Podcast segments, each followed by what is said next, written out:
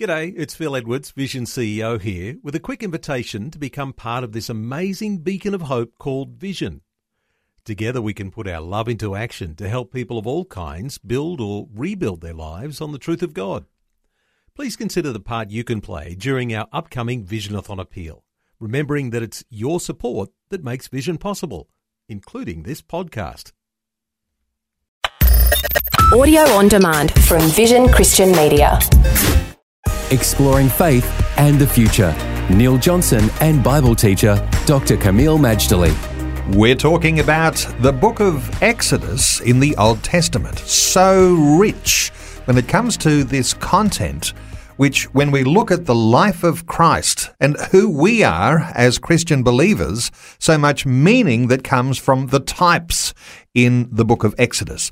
Kameel, let's talk about the Red Sea and the way that the people moved out of Egypt into the desert. The departure of Israel out of Egypt and then crossing the Red Sea on dry land is not just a great Sunday school story.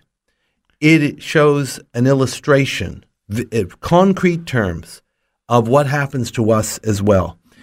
The New Testament, under Paul's teaching, takes that crossing of the Red Sea and gives it some profound meaning.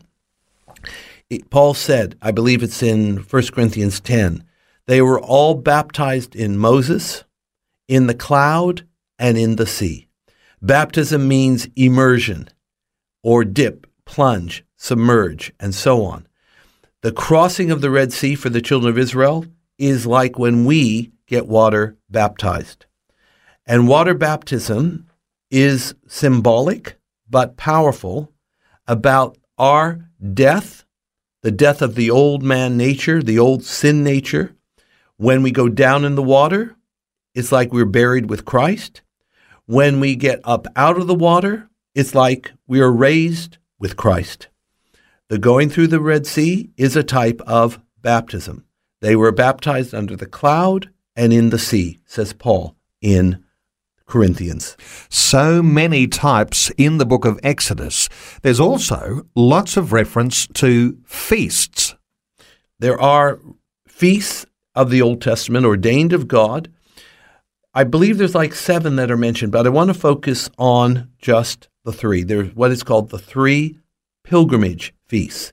It says three times a year in Exodus 23, you shall appear before the Lord. Well, in Moses' day, appearing before the Lord meant to go visit the tabernacle. You don't go right in, but you go to the vicinity. Later on, it meant going to the temple at Jerusalem. The three feasts were Passover. Passover, of course, commemorates their deliverance from Egypt, but Passover for us represents salvation in Christ. Christ is our Passover lamb, his blood was shed for us. The second feast is called the Feast of Pentecost, is known as Shavuot, the Feast of Weeks. It commemorated the harvest, so to speak. It's a agricultural feast. But for Christians, it's very clear. Shavuot or Pentecost represents the outpouring of the Holy Spirit. We have salvation, we have outpouring and baptism of the Holy Spirit. That leaves the third pilgrimage feast, which is called Sukkot in Hebrew, tabernacles. The tabernacles, the booths that they built, represented their sojourning in the wilderness. This feast has not yet been fulfilled from a New Testament view. It represents Christ coming again and the establishing of his kingdom. So in Exodus, we see that these feasts especially these three pilgrimage feasts, are teaching us more and more about the Lord. Faith and the Future with Neil Johnson and Dr. Kameel Majdali from Teach All Nations. For more from Dr. Majdali, including books and DVDs on prophecy, Bible commentaries, plus today's and other episodes of Faith and the Future, go to vision.org.au. Thanks for taking time to listen to this audio on demand from Vision Christian Media. To find out more about us, go to vision.org.au.